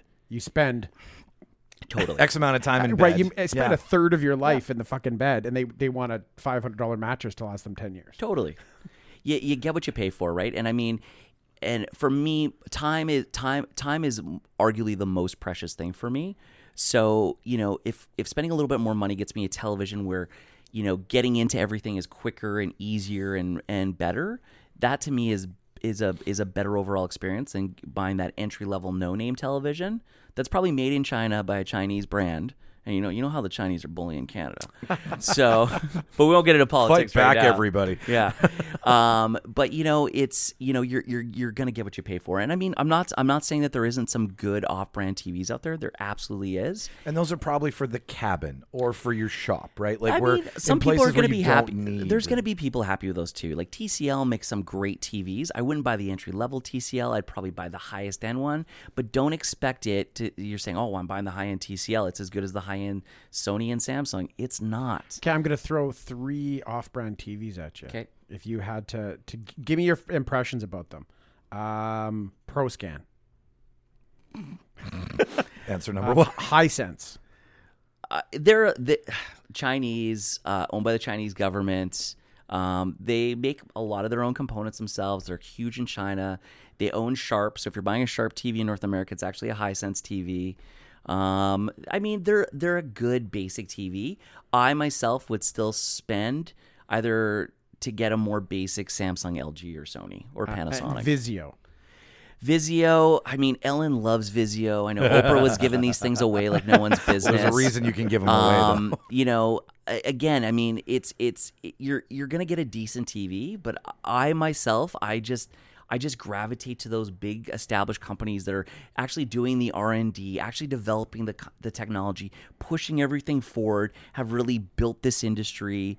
And you know they're not just piggybacking and hijacking and reverse engineering and doing a, a lower cost version of it typically, you know, and I'm not going to say that, you know, a, a Samsung or a Sony isn't going to break down. Heck, I mean, they're, you know, what's at the back of a Mercedes dealership? It's a repair shop because Mercedes break down too, even Yeah. though he's 150K. But typically, you're going to get a TV that's going to last longer. It's going to be more reliable. There's going to be somebody locally that actually fixes it. Parts are going to be more available. Those types of things, right? So What is a good starting price? Like when you, when it you depends get into on the big it, three. it, depen- It de- depends on it depends the, on the size that you're going to go, right? Okay.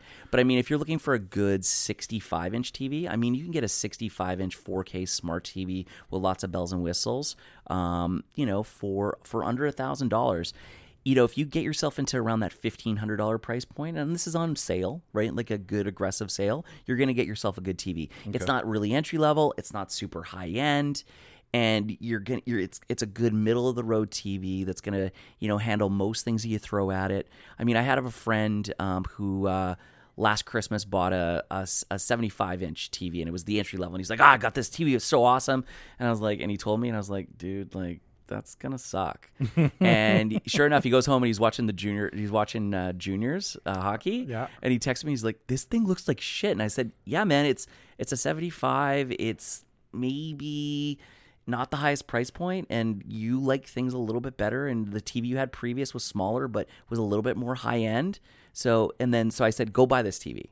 And he went and bought that TV and he took it home and he spent a little bit more money and he was like, "Oh my god, so worth it." And it was a thousand bucks more, but it was worth it. And he's going to keep that TV for the next 5 to 7 years. Yeah. And was, you know, if I divide a thousand bucks over 5 years, It's pennies. that's it's well, yeah, it's definitely under a dollar a day. Yeah. That's for sure, Yeah. right? And, and for time, And- which is precious to everybody. And he loves hockey, so that's one of the key things he's plus watching. a dollar and hockey. Like th- that that For- equation is for get the less fucking better than the TV. cost of your McDonald's coffee in the morning.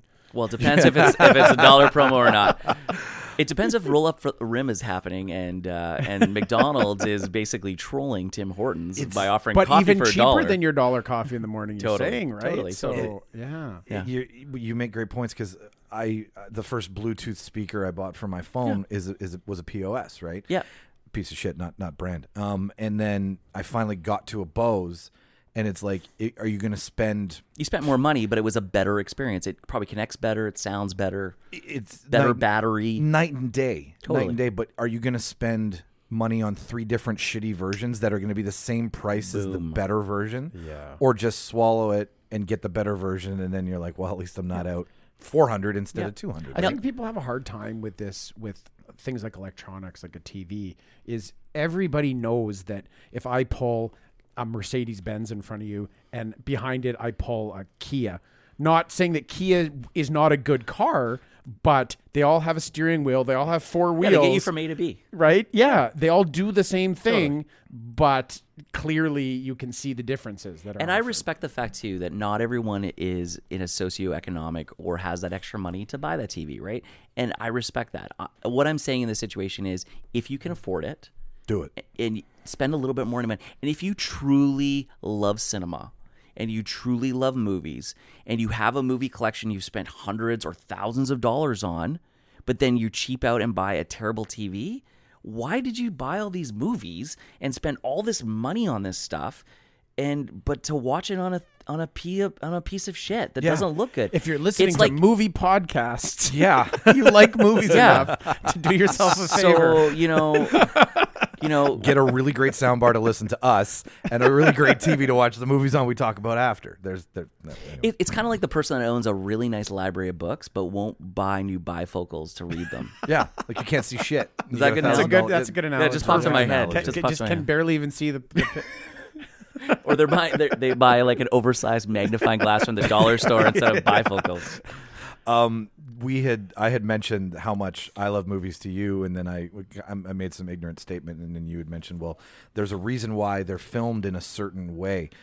Touch on that for a second, because the way the DP and the director and the editing and everything that goes into making that movie look that good, uh, buying the TV that respects that attempt, I guess, is kind of where I was headed with that. Yeah, like I mean, a lot of people think that f- like 4K was a big revolution in television, but I would argue that HDR was almost bigger, right? And HDR with 4K is really what's encompassed and really brought the the viewing experience in home closer to the experience that I get when I actually go to the movie theater. Yeah, and that's what you want to bring and- home and- with you. And I you're gonna do it. love going to the IMAX. I love it. I love that giant screen. I love the the crispness and the perfection of the picture, and I love the sound and the whole embodiment of it.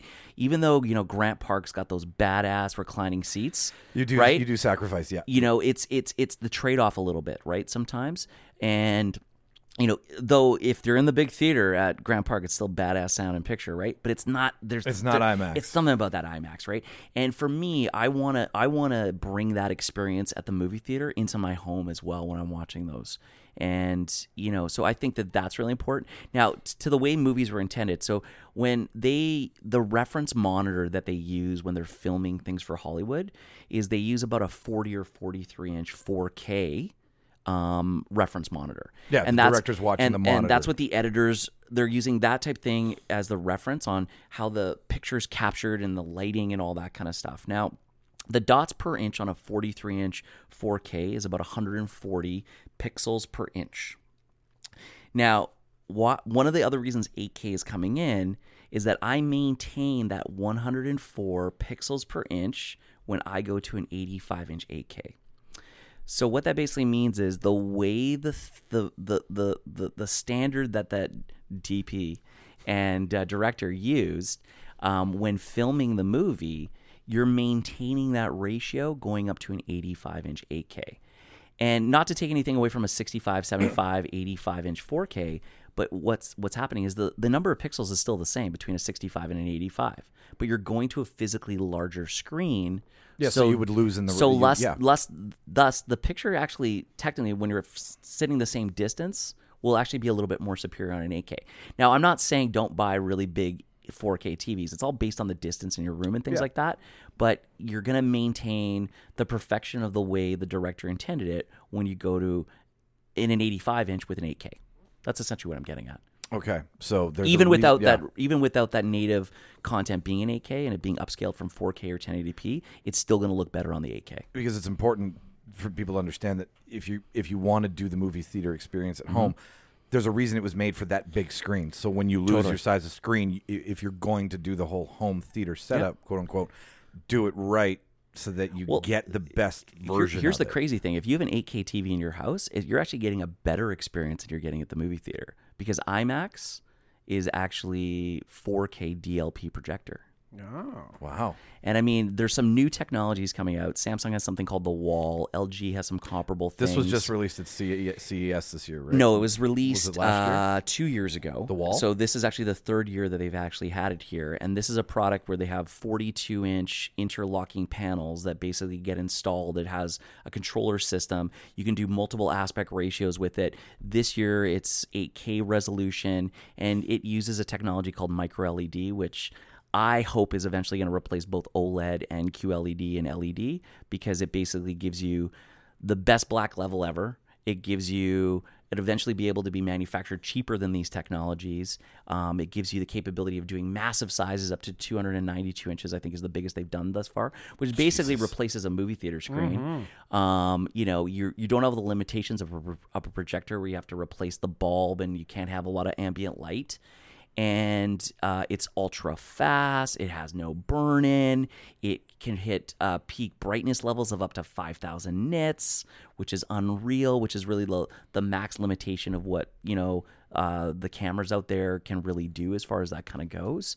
Um, so I, I'm that's kind of the future where you know we've seen these movies from 20 years ago where there's literally a wall a, a wall a wall TV where the whole wall is the television that's coming. Like we're almost there. Now it's really expensive. Only super rich people and corporations are going to have this kind of stuff now. But as things scale up, the cost is going to come down, and this is going to be in people's living rooms faster than they realize. Wow. Well, I sorry to just change the No, subject yeah, really please, quick. We're yeah. on the topic of of replicating in your living room what the mm-hmm. movie director wants you to see. Mm-hmm. While we're on that topic, um, I wanted to touch on the frames per second. Right? Okay, yeah, yeah. Right. So this is a big thing. I know this is a pet peeve of mine at my parents' house when they have the motion smoothing on their new mm-hmm. TV. Right. That's adding extra The frames. soap opera effect yes. right. to. So they are watching movies at 60 frames per second or whatever it upscales to, or 40 frames per second, and it looks ridiculous to me. right? So my understanding, and correct me if I'm wrong, is that movies, cinema, Hollywood is shot in 24 frames per second. So it, it, it typically was shot in 24 frames per second. So that's the way uh, film projectors basically worked, right? And um, uh, flat panel TVs are naturally 60 hertz televisions, and the hertz basically stand it's represents one frame a second. Essentially, is what it is. Okay. Now, with LEDs, because the response time isn't always as lightning fast as, say, a plasma is, and that's just the nature of the technology, we introduced 120 hertz panels. Okay.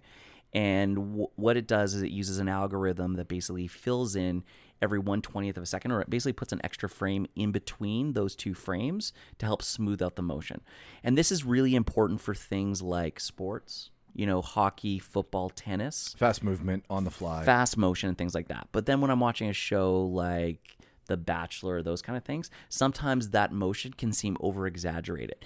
Now, this technology has gotten better and better over the years. There's a lot of auto um, um, better predictiveness with this as well as it'll auto detect what type of content you're watching and actually throttle it up and down based on what you're watching or you can adjust it and turn it off depending on your person person but that term where that motion is over exaggerated is referred to as the soap opera effect whereas those soap operas in the 1980s always kind of look clunky and weird and Yeah. didn't have that awesomeness that movies typically had.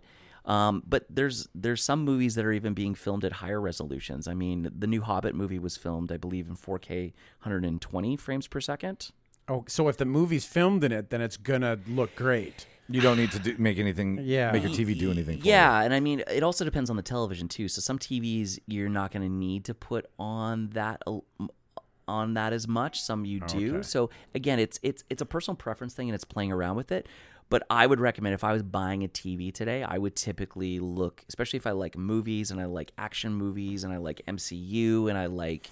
You know, I'm, I'm really stoked about the new Dune movie coming out, and you know I'm gonna watch that on Blu-ray. Blade Runner 2049, yeah, stuff like that. Yeah, you know, you know, Denis Villeneuve is is is a boss. You know, or I love the Matrix or those kind of things. I want 120 hertz, and on top of that, if I also love football and hockey and those kind of things, then it becomes a no brainer at that And I'm time. assuming gaming the same thing with these. Gaming, absolutely, because the other big thing that's been introduced in the in the gaming industry is something called variable refresh rate.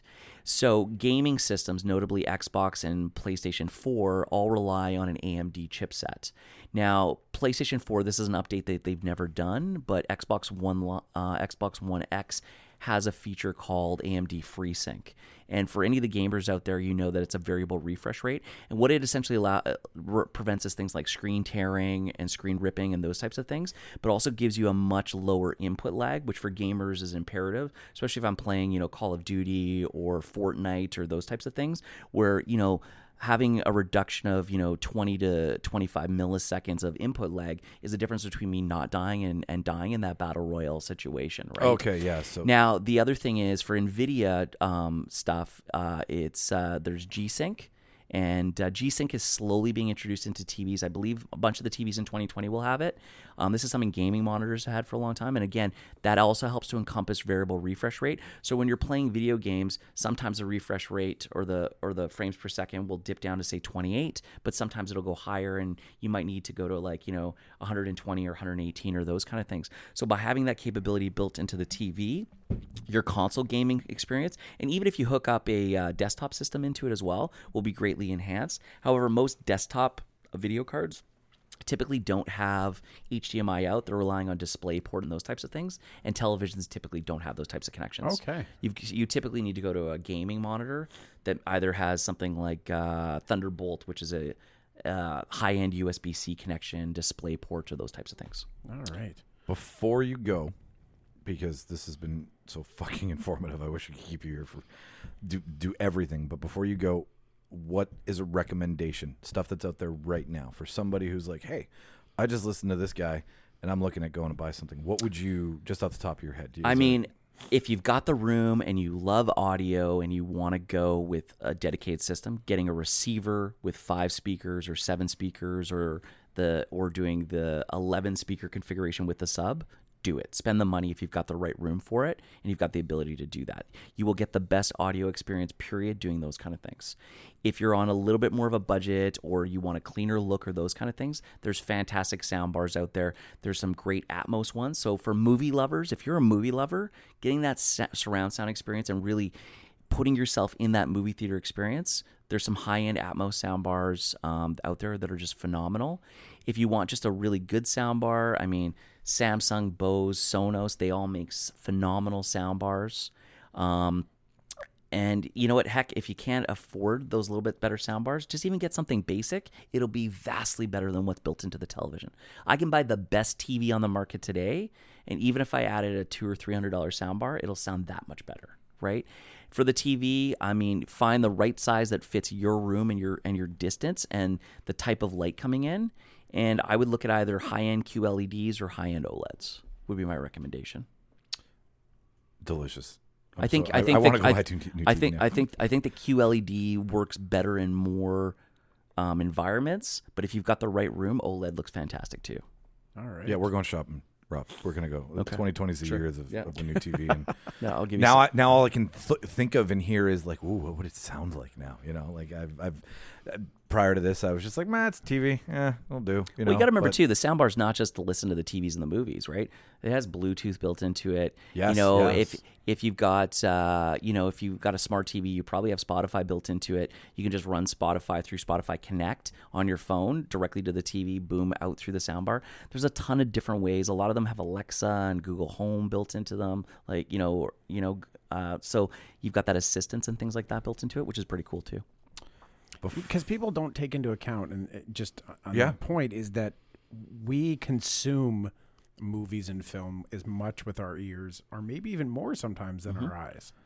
And people that tend to uh, ignore that portion of it are missing a whole lot of what's happening in the. In You're the missing a whole like a whole dimension of the movie. Like movies, there's three dimensions to them. There's the picture you see, there's the sound you hear, and then there's that vibration you feel that helps to elicit that better emotional response when you're watching certain types of movies, thrillers, suspense movies they're better when you've got that base that and that's when you jump and that's when you're you've got tears coming out of your eyes and you're yeah. just immersive you're there. And that's why if you don't like those type of movies you always turn the volume down because you, you try to eliminate that yeah, feeling. totally. That makes perfect sense. Or you put the lights back on.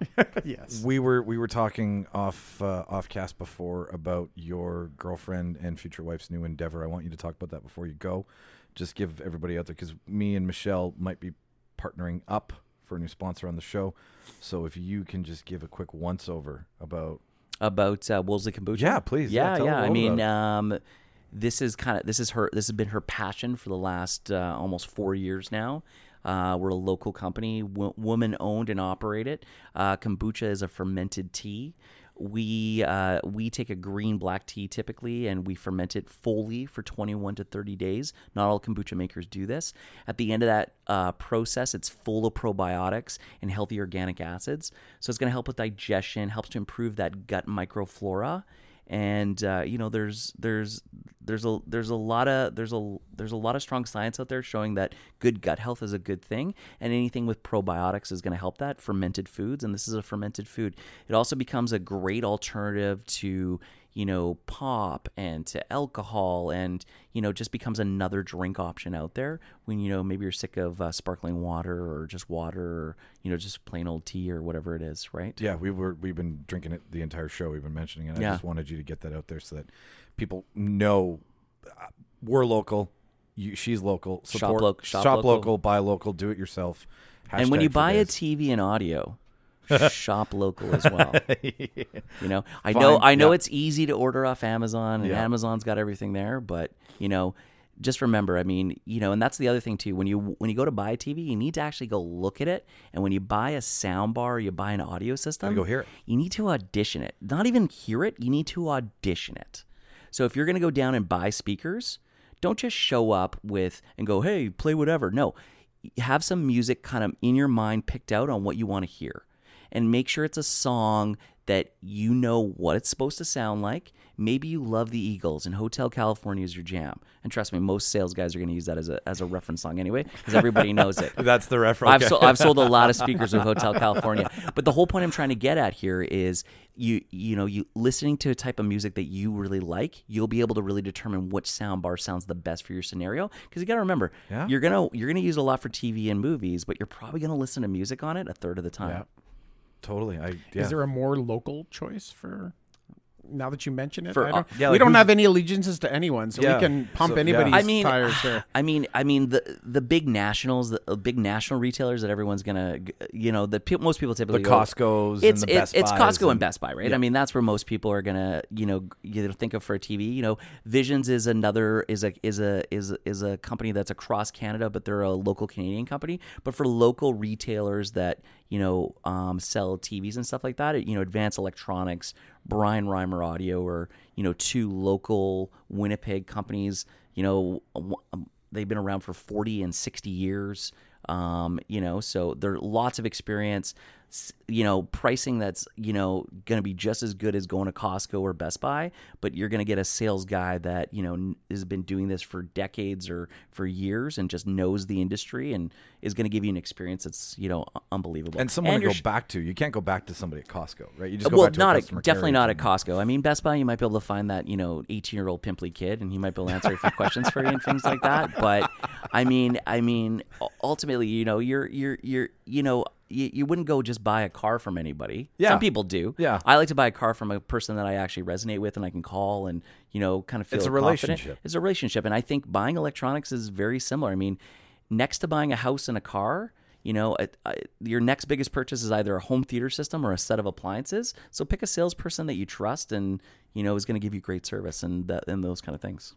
That's some wise wisdom. Wise wisdom. What, what wise words of wisdom Wise words of wisdom. from Rob Strachan. All right. Well, this is dude. This has been an education, more more than more than entertaining. I So feel like we didn't, we, I feel like we're just scraping the surface. We Well, can do We it- might have to do a three-part I- series. I do think it, we might yeah. have to do a deep dive on, we on can come certain back to this, yeah. areas and stuff. I just I, I definitely am glad we got the the bare bones and the basics of it out there for everybody because Mm-hmm. when we thought of this I was like this is this is one of those sidebar things to what this show is about where it's like it's not only about arguing movies it's about enjoying movies it's about watching movies it's, Mm-hmm. Totally. it, it's the full immersive experience you're you're talking about so um, for everybody who's just tuning into the show for the first time, um, you can check us out on Instagram, Facebook, and Twitter. Uh, Instagram and Twitter are at Reel Debaters. Uh, the Reel Debaters podcast is the Facebook uh, title for the page. If you want to email us for a show idea, it's thereeldebaters at gmail.com. That's R E E L for the spelling of all of this. Uh, we love to hear from you. If you, like I said, if you got an idea for a show, if you've got a critique, if you want to come on the show and you think you got something to say in your local, we're more than welcome to have you. Um, I've been Michael Petrow, Mark Cowell. and I'm Rob Strachan. and we're out.